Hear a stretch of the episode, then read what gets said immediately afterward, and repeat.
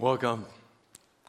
It is so good to be here with God's people, to be able to praise, to be able to worship, and to be reminded realistically of the blessings.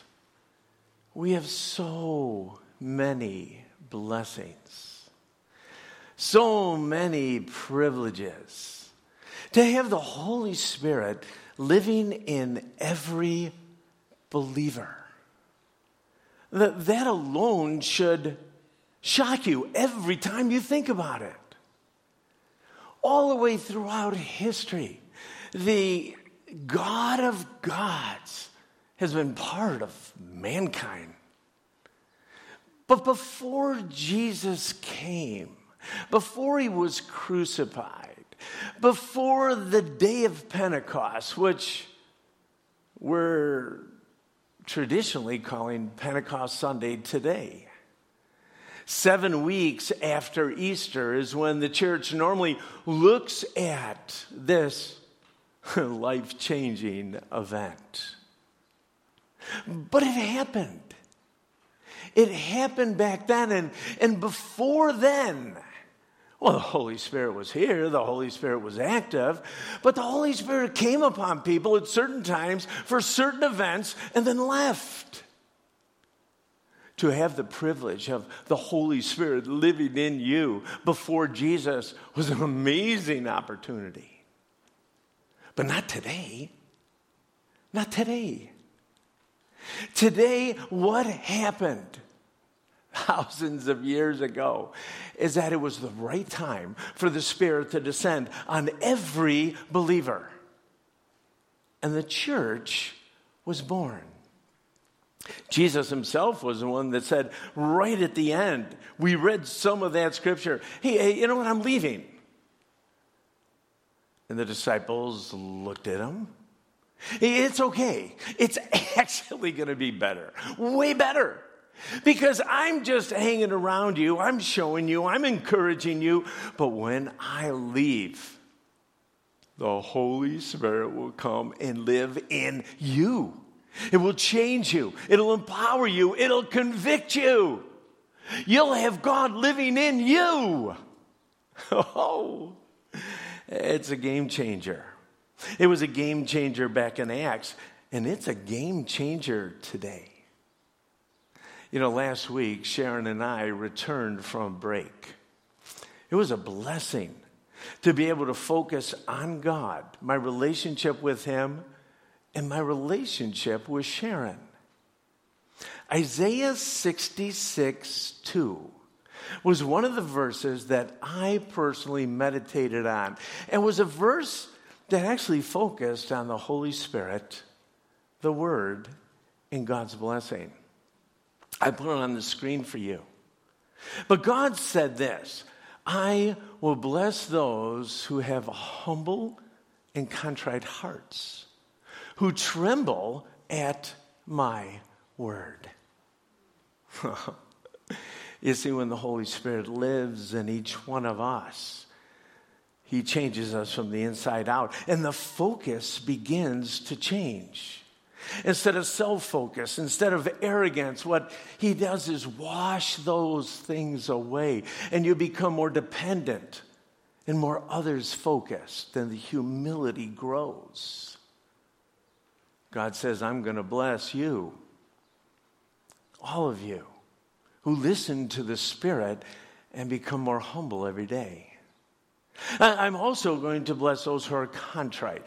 It's a word we don't use often, but, but it's a good word. It's a word that means you repent often. It's a word that you understand by seeing how sin hurts you and hurts others, and, and how it messes up God's plan for you. And so when you sin, when you rebel, when I sin, when I rebel, and we repent, and oh, we do it often. Those who are contrite, those who are recognizing, you may do it once a day, maybe once an hour, and maybe once every 10 minutes. But the scripture says, I'm going to bless those who listen to the Spirit. And when you're convicted of sin, when the Spirit enlightens you of an attitude or a wrong word, a wrong thought, you confess it.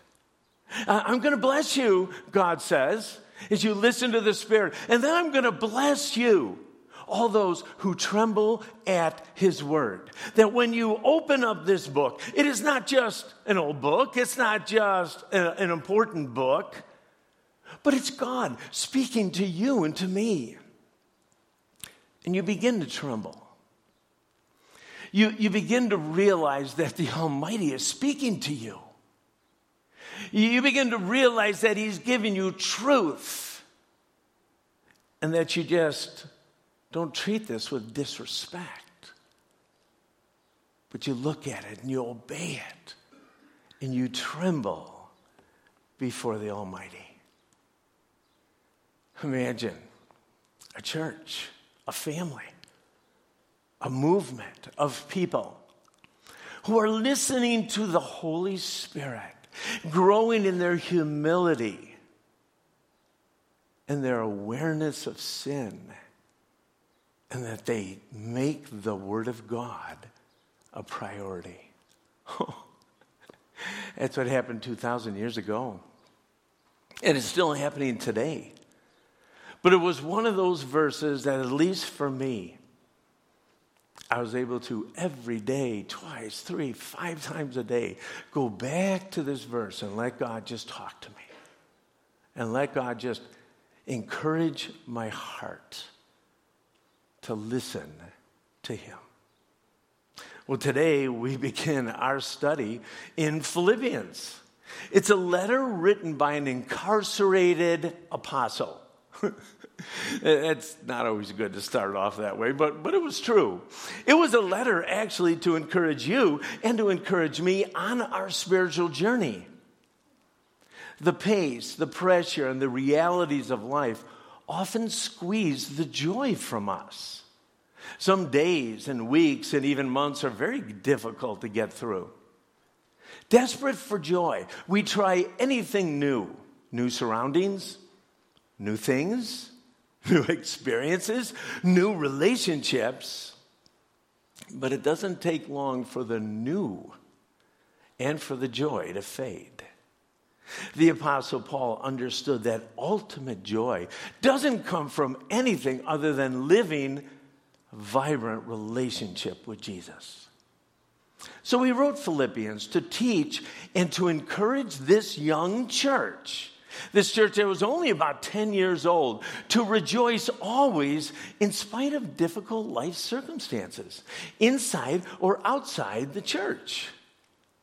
The life that the apostle experience is still available today. And that's why this letter should rock your boats. Can you imagine when Paul talks about hard times? When, when Paul, as we're going to find out, who is under house arrest, going to write these words, they are coming from a man who has suffered much. Many of you do know Joe, uh, Joe, Paul's history. But I'd like to look at 2 Corinthians chapter 11 verses 23 to 29. And it will just remind us a little bit of what happened to Paul before he even wrote this letter which will make it so much more amazing because someone who's gone through all of these things and still loves Jesus and still wants to proclaim the message and still understands that the gospel is transforming people. I think if we look at this list, we're going to say, Well, I quit. That's all. I'm out of here. I'm going to go find a different job. This one doesn't seem to be working out so well. But this is what Paul writes. He was being, at least in the context of this passage, he was being accused of his leadership and poor leadership, and that he was, well, a little bit dishonest. And what he was trying to do is just kind of tell the folks at the church of Corinth a little bit hey, wait a minute, wait a minute. I, I paid my dues, I, I've been faithful. God has been working. And look what he says starting at verse 23. He says, I have served God. I have worked harder and been put in prison more often, been whipped times without number. Again, it just caught me like, if I'm getting whipped, I, I would know how many times that would be. Uh, you know, like, well, maybe. And, and he goes on. And he says, and face death again and again. Five different times the Jewish leaders gave me 39 lashes. That was supposed to be one lash less than somebody receiving who would die. Who would die. So instead of 40, they gave him 39. Three times I was beaten with rods. Once I was stoned. Three times I was shipwrecked. Once I spent a whole night and day adrift at the sea. I have traveled on many long journeys. I have faced danger from rivers and from robbers. I have faced danger from my own people, the Jews as well as the Gentiles. I have faced danger in the city and in the deserts and on the seas. I have faced danger from men who claim to be believers and who are not. I've worked hard and long, enduring many sleepless nights.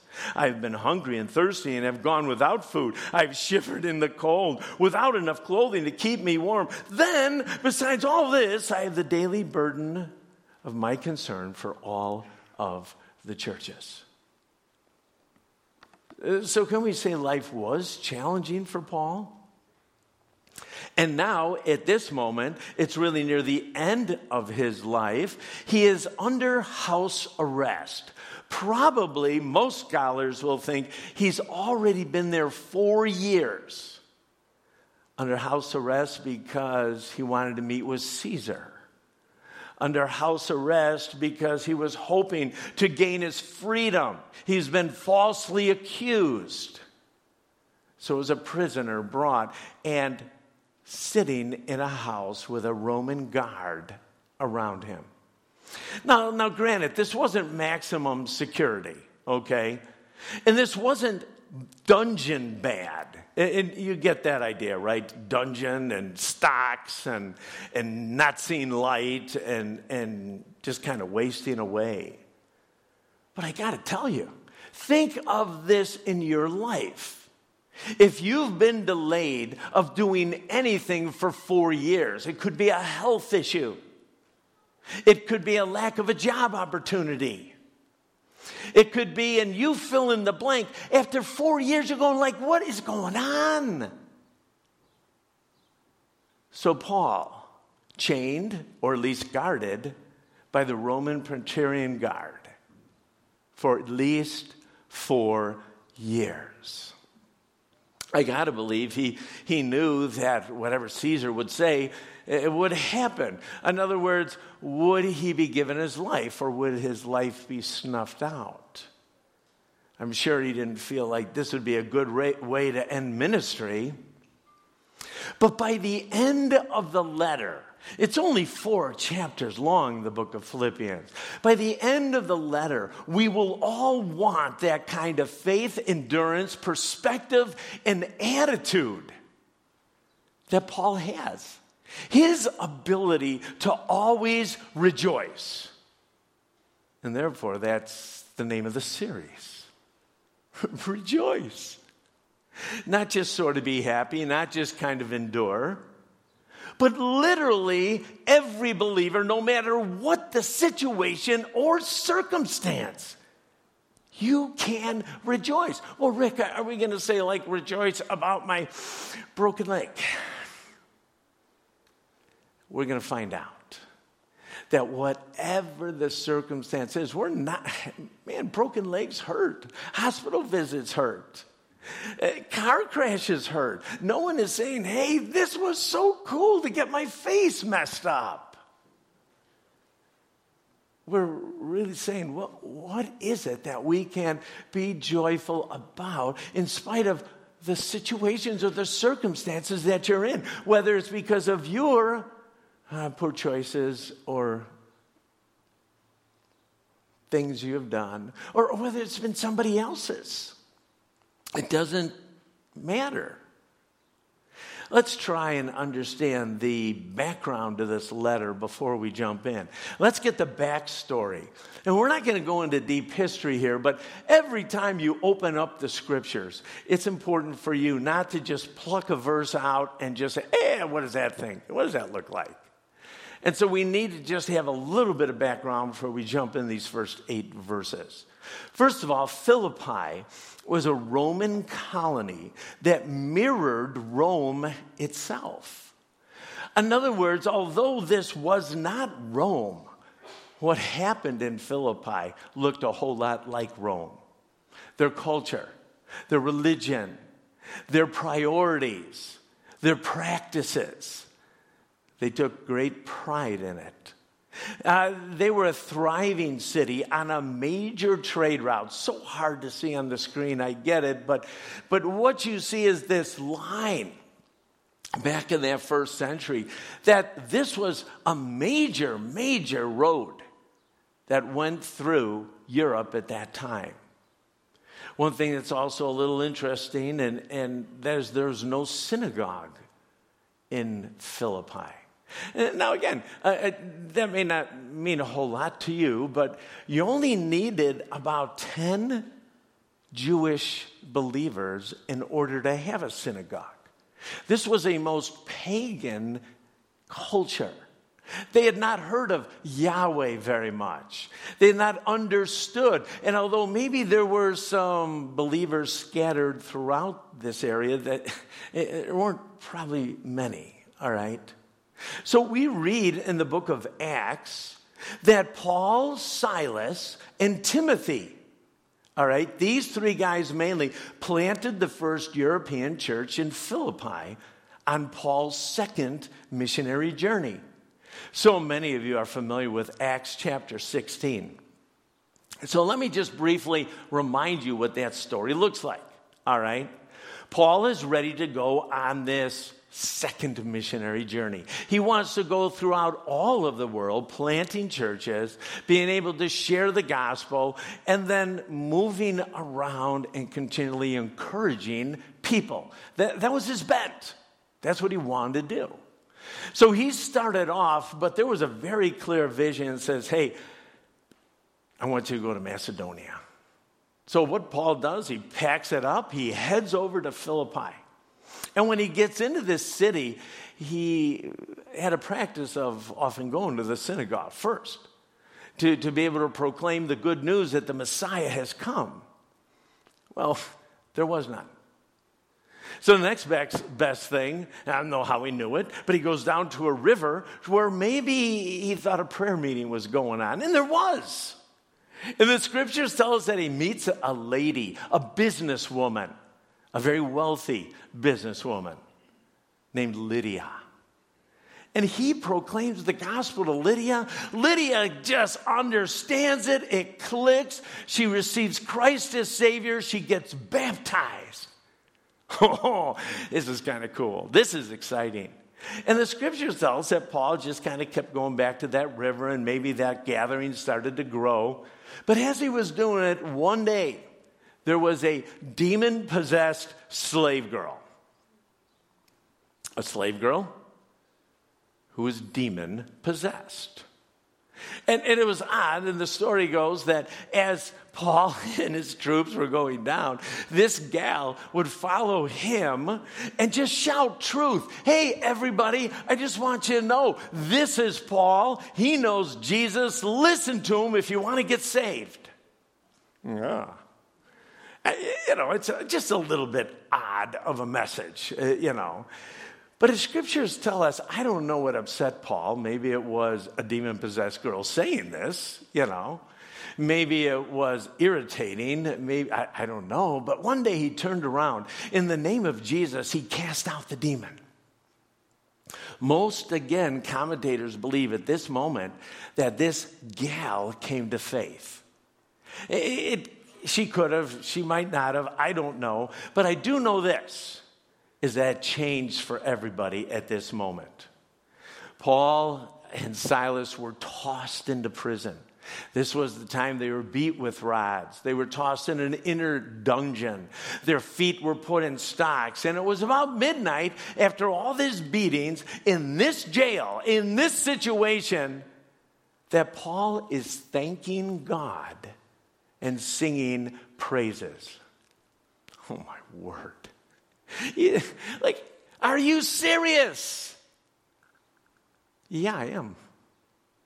And all of a sudden, there's an earthquake. All of a sudden, all the jail cells opened up.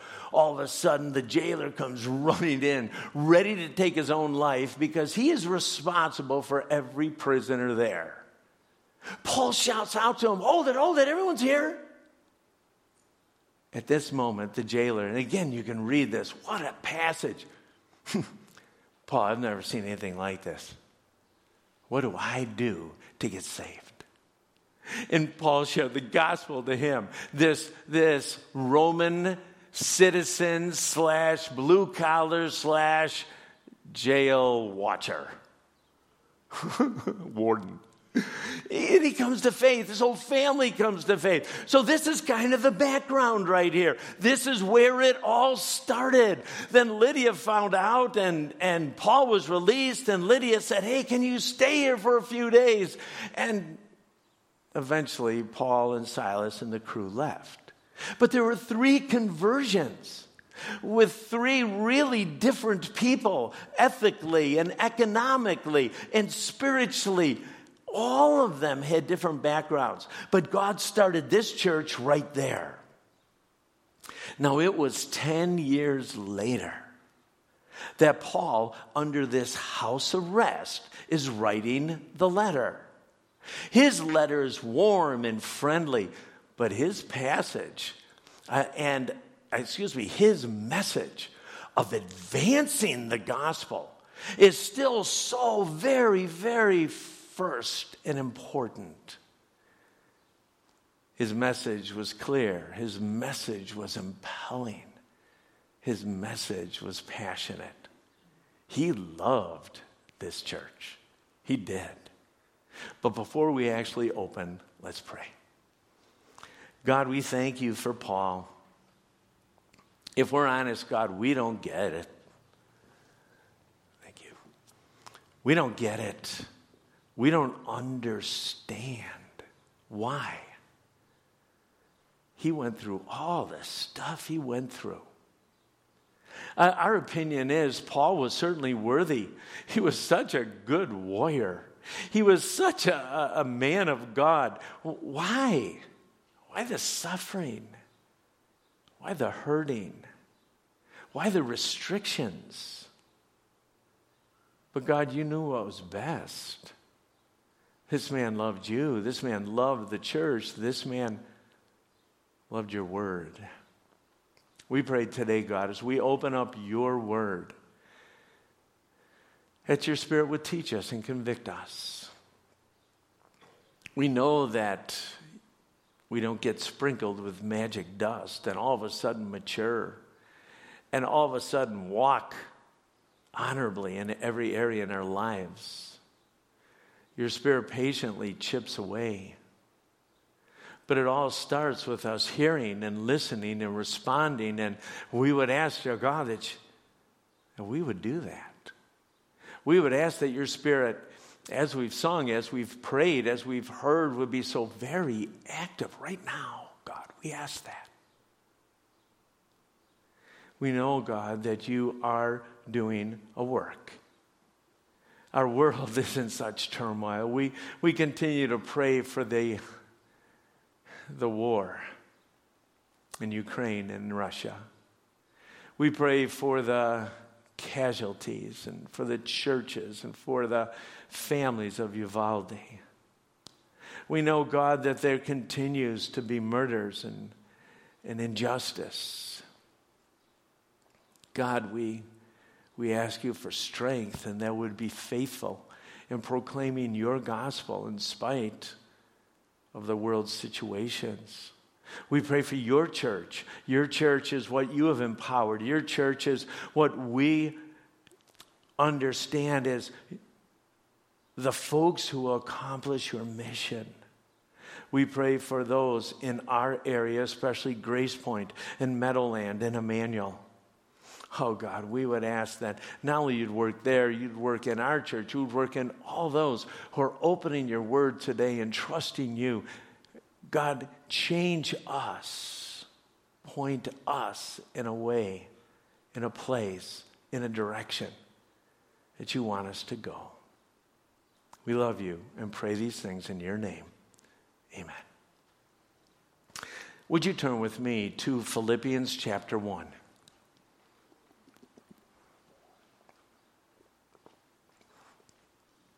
Philippians 1, and we're going to start reading at verse 1. I should listen to me. Okay, here we are. This letter is from Paul and Timothy, slaves of Christ Jesus. I'm writing to all of God's holy people in Philippi who belong to Christ Jesus, including the church leaders and deacons. May God our Father and the Lord Jesus Christ give you grace and peace. Every time, Paul writes, every time I think of you, I give thanks to my God.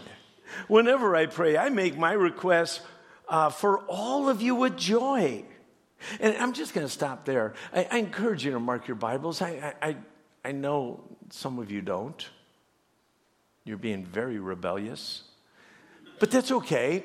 But if you do mark your Bibles, every time this word joy or joyous or whatever, I, I just think it'll be really important as you reread this that you go through and, and see that. So highlight it on your screen, do it, do whatever. But Okay, verse 4. Whenever I pray, I make my request for all of you with joy, for you have been my partners in spreading the good news about Christ from the time you first heard it until now. And I am certain that God, who began a good work within you, will continue his work until it is finally finished on the day when Christ Jesus returns. So it is right that I should feel as I do about all of you. For you have a special place in my heart. You share with me the special favor of God, both in my imprisonment and in defending and confirming the truth of the good news.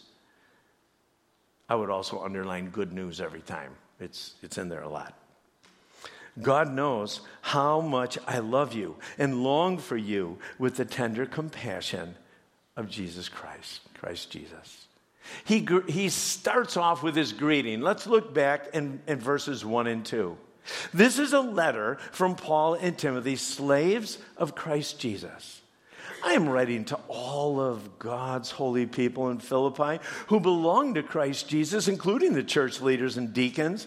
May God, our Father, and the Lord Jesus Christ give you grace and peace under the inspiration of the Spirit, Paul and Timothy penned this letter. We believe that everything that is in God's Word has been inspired and is there to teach us and reprove us and to encourage us and to strengthen us. This isn't just a couple guys giving their opinion. They start off saying this they saw themselves as slaves of Christ Jesus. Now, maybe some of you have grown up in the church and you've heard this term before, and you've even heard some of God's people refer themselves as slaves of God. But if anyone on the outside or anyone at work and you start talking about slavery, it's a repugnant cultural term. It is something we hate. It's something we despise. And rightly so. We look at the history of this and, and we understand the abuse and the horror of especially being a slave in this country. It was terrible. And I think in some ways, this is the challenge of translations of the scripture. Because although this is the word and it ought to be translated this way, if I were translating it, and I don't have a Rick Wager translation at this moment, but if I were, what I would do is probably translate a committed servant. I, I probably would. Only because of how distasteful that term really is. But let me just share with you just a little bit. Back then, Paul and Timothy did not think of being slaves, literally bond slaves of Christ Jesus, in anything but positive terms in one or two directions. And, and let me try to explain that. It is, pos- it is possible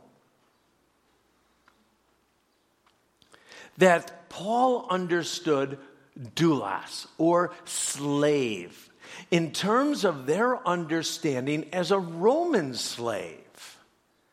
Now, in many cases during the first century, slaves, and, and, it's so hard for us to understand, but slaves were a respectable class of people in the first century. He therefore could have viewed himself and Timothy as persons bound over to Jesus Christ, a really good master, owned by God, possessing no rights of their own, totally at the service of their master. And that's maybe even the way that you have heard it often. But doulos, or slave, was used frequently in the Septuagint. That was the Old Testament translation um, that was translated in Greek. And, and when those folks translated, they described um, doulos as a person who was God's special servants. It is possible, therefore, that this title may have quite a different meaning for Paul. Understood in the context of the Old Testament, slave or doulos may have conveyed to Paul the idea of a leader or a prophet. And he may have understood it as a title of esteem to be used to inform his readers that he and Timothy were two of God's select authorities to speak and to act in his name, that they were accredited representatives.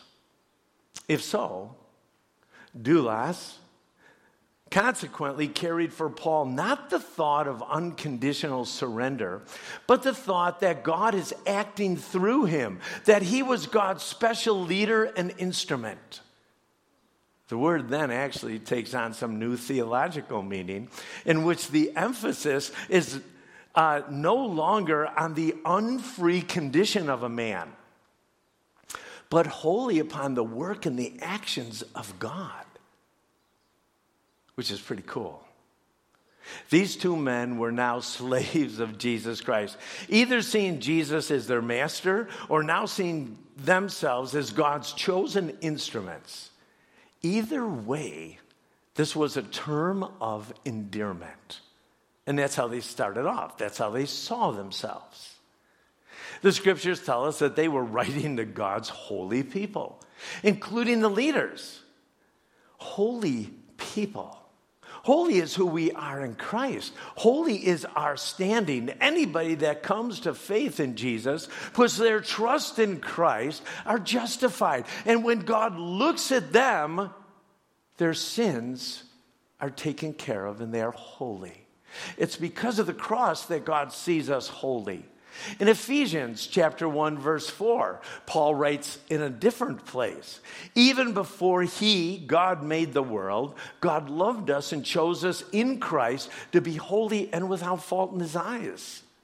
2 Timothy chapter 1 verse 9, for God saved us and called us to live a holy life. He did this not because we deserved it, but because it was his, plan from before the beginning of time to show us his grace through Christ Jesus. Paul's greeting continues. He says, May God, the Father and the Son, give you an understanding of his grace and experience his peace. Grace is something we don't deserve.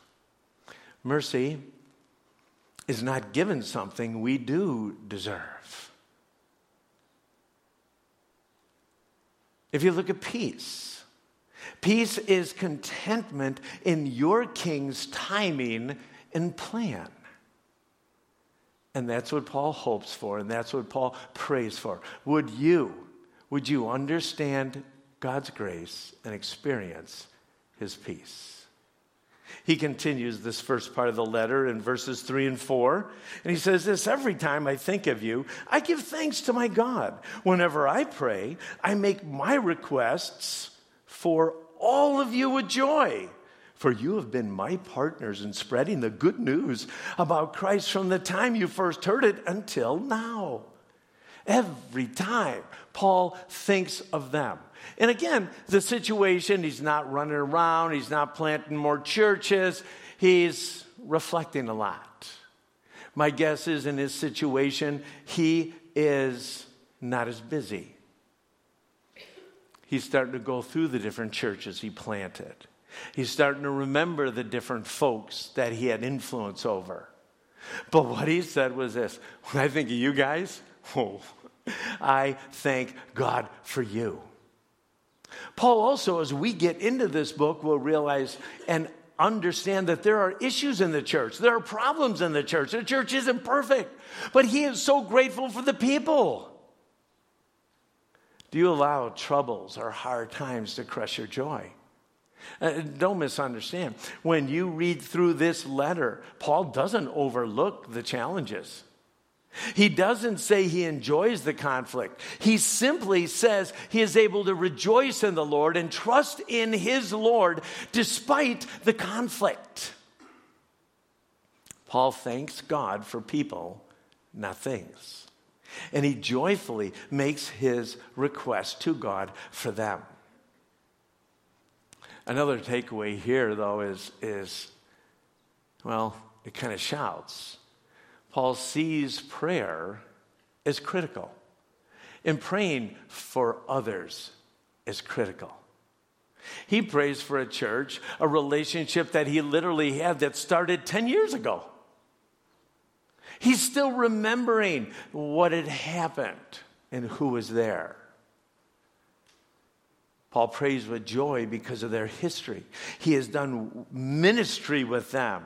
He has seen them respond, and he has also seen others respond. And for the short amount of time that he even was there, he saw fruit. He said, You have been faithful partners with me since the beginning. The beginning when we had the mission of spreading God's good news about Jesus probably both financially they invested in him because in chapter 4 he talks about thanking them for the financial gifts and also for the practice of spreading this good news. The good news about Jesus is being spread. Now, you're going to read this over and over again, whether you're newer to the Bible or, or maybe you've been walking with God for a long time. Sometimes we don't get that excited about the good news. We heard the good news when we were six. We heard the good news when, and you just, but yeah, what's the big deal? As soon as that happens, there should be a bunch of red flags that go up. What is the good news? What is the news that has absolutely changed my whole life, every area of my life? I was lost and Jesus came and I'm found. I was destined to be eternally separated from God. And God says, No, by my grace and my mercy, I want to save you. I'm going to provide a way for you to reconnect with me. And I sent Jesus, and He took that penalty. And if you put your faith in Him, your life not only will change now, but for all of eternity. That's good news. And this is something that Paul never, ever, ever got tired of. He saw where his life was going, he saw what meaning he had, and before Jesus and after Jesus, everything was different. Now, Paul's confidence in God and his purpose displayed, well, it becomes really clear in verses 5 and 6. Let me read this to you. For you have been my partners in spreading the good news about Christ from the time you first heard it until now. And I'm certain that God, who has begun a good work within you, will continue his work until it is finally finished on the day when Christ Jesus returns. Paul is confident about the church of Philippi because he is confident, listen to this, in God.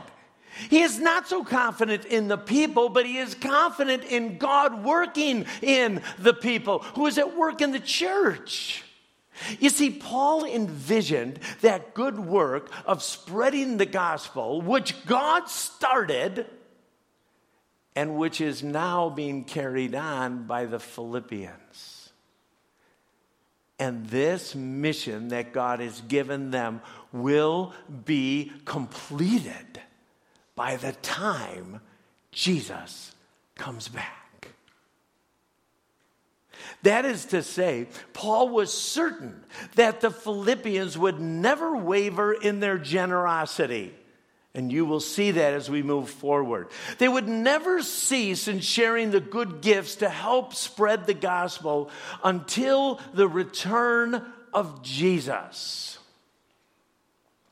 But Paul envisions the good work of spreading the good news as something that God did, the Philippians participated in, and that this mission will not stop.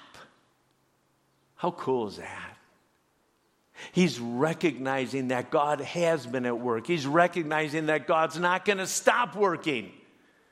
And that this mission of spreading good news and gospel is a priority and will continue to be the priority. I think that's probably the best way to look at it in the context.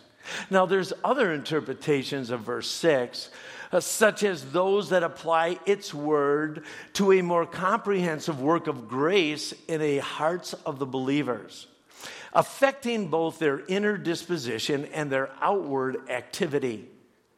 I think it can be applied in that way, but I honestly believe that that's a secondary meaning, and it just can't, in light of the context, be the primary.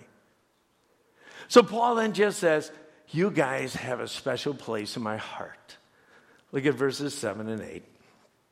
So it is right that I should feel, I do, about all of you, for you have a special place in my heart. You share with me the special favor of God, both in my imprisonment and in defending and confirming the truth of the good news. God knows how much I love you, how much I long for you, just to be with you with the tender compassion of Christ Jesus. They have been faithful to Paul in prison, providing for his needs. As again, specifically, we'll find out later. They've been faithful to Paul in defending and confirming the good news, the mission. God has given Paul a special love for them and a longing to be reunited with them. Now, as I close this up, as I, as I wrap up this, this introduction and first few verses, we will learn that the that Paul the Apostle knew the Lord well, and that his relationship was intentional. He was able to do things and have perspective that so many of us don't have because he has spent time with God. And we're going to continue to encourage you as followers of Jesus to do that very thing and help you in every way to do it. But it is remarkable that Paul is filled with joy in prison, that he can focus on other people, that he can pray for ministries and not be woeing about his condition or moaning about his condition. It is amazing. I find this both inspiring and convicting. Do you think you need something other than Jesus to find real joy? Better behaved kids, a better job, a better boss, a different address, more vacation time. In America, we often think bigger is the answer. not in most other places in the world, but here. A bigger house or bigger muscles or bigger church. But what we really need, I think, is we're going to dig in here, is a bigger image of God, a bigger vision of God. Because nothing else will give you or me ultimate joy. You see, Paul is confident that the gospel will go out. He is. He is going to encourage people who proclaim the gospel to rejoice. And no matter what the situation, but the exciting part is, as he understands the impact of the gospel and the joy it literally brings you and me for bringing it, all right? he hands it over to the church. Us, the body of Christ, to go out and proclaim and to give people the good news. What a blessing. Let's pray. Father, we thank you. We do. We are overwhelmed by your grace. We are overwhelmed by your mercy. We don't understand at all why you choose us to be your messengers. We don't. We feel more at times like failures. And we don't listen to you or respond to you as quickly as we ought. But you love us. You do and you want us to listen to you. You've given us the Holy Spirit. You've allowed us, I guess, the privilege of responding. And now we can be your messengers. Oh God, do a work. Do a work first in us, and then do a work through us. We pray this in your Son's name. Amen.